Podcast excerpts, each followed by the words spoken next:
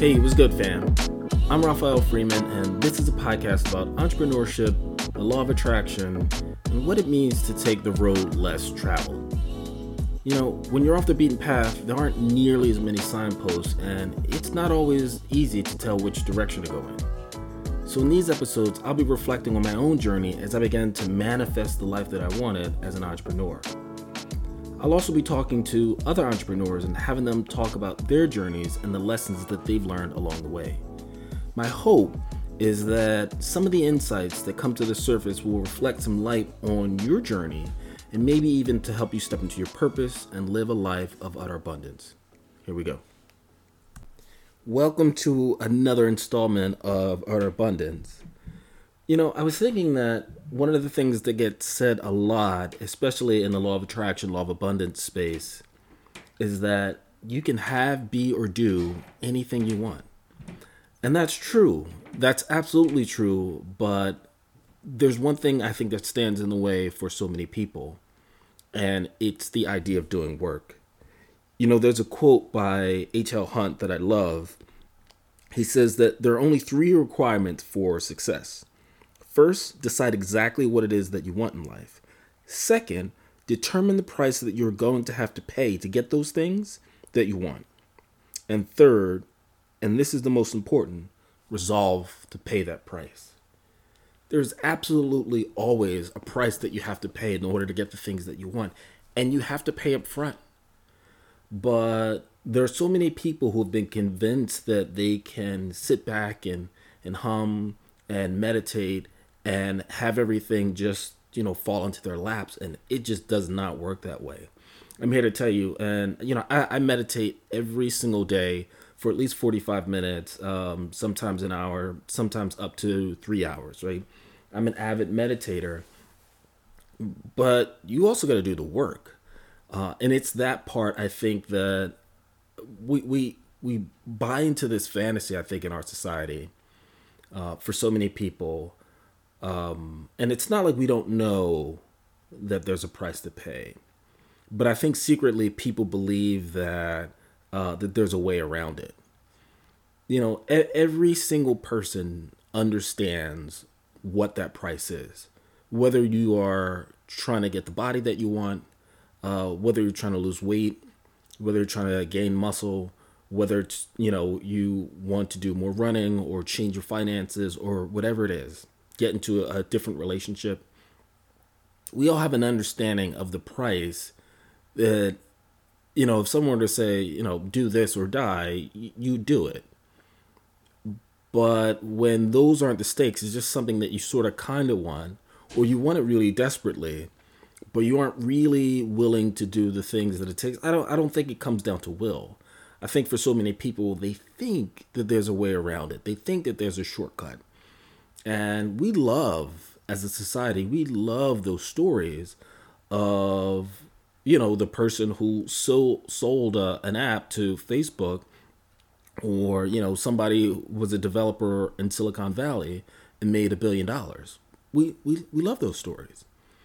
We don't hear about the fact that, you know, that some of these kids have been coding since they were 12, sometimes 10, sometimes 8 and you miss all of those 10 12 15 years of hard work that this kid was putting in and building mental representations. You miss all of that uh, by the time you're just like oh this guy's 22 and he sold his company. It's like yeah but he started when he was 10 and when we miss that story we we certainly buy into the fantasy that um,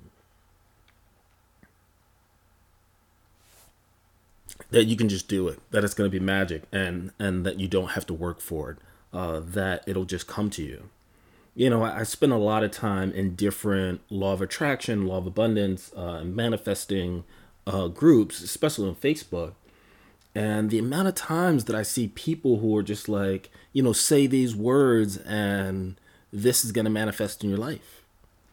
And a lot of times there'll be like a lot of clicks and a lot of yeses and it's like that that that's not how it's gonna work. Um, there is a reason that the law of attraction is a powerful system, or call it whatever you like. You can call it alchemy.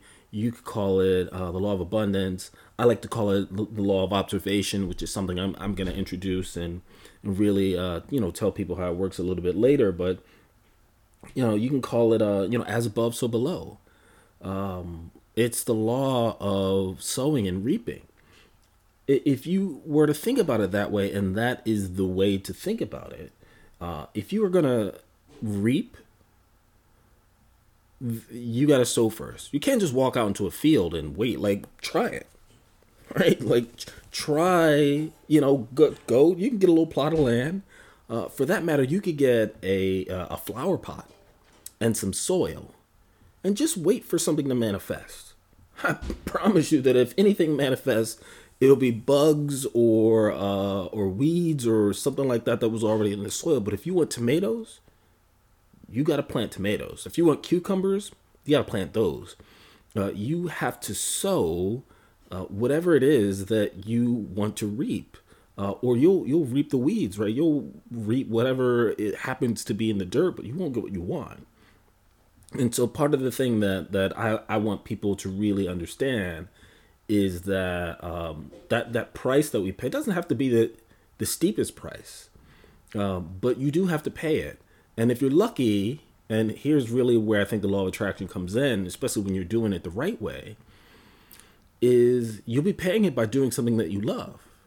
Right? If you love playing music, if you are just dedicated and every day you can't wait to practice guitar, you want to see how fast you can get, how fast you can move your fingers, then you'll still be putting in the work, but it won't necessarily feel like work to you.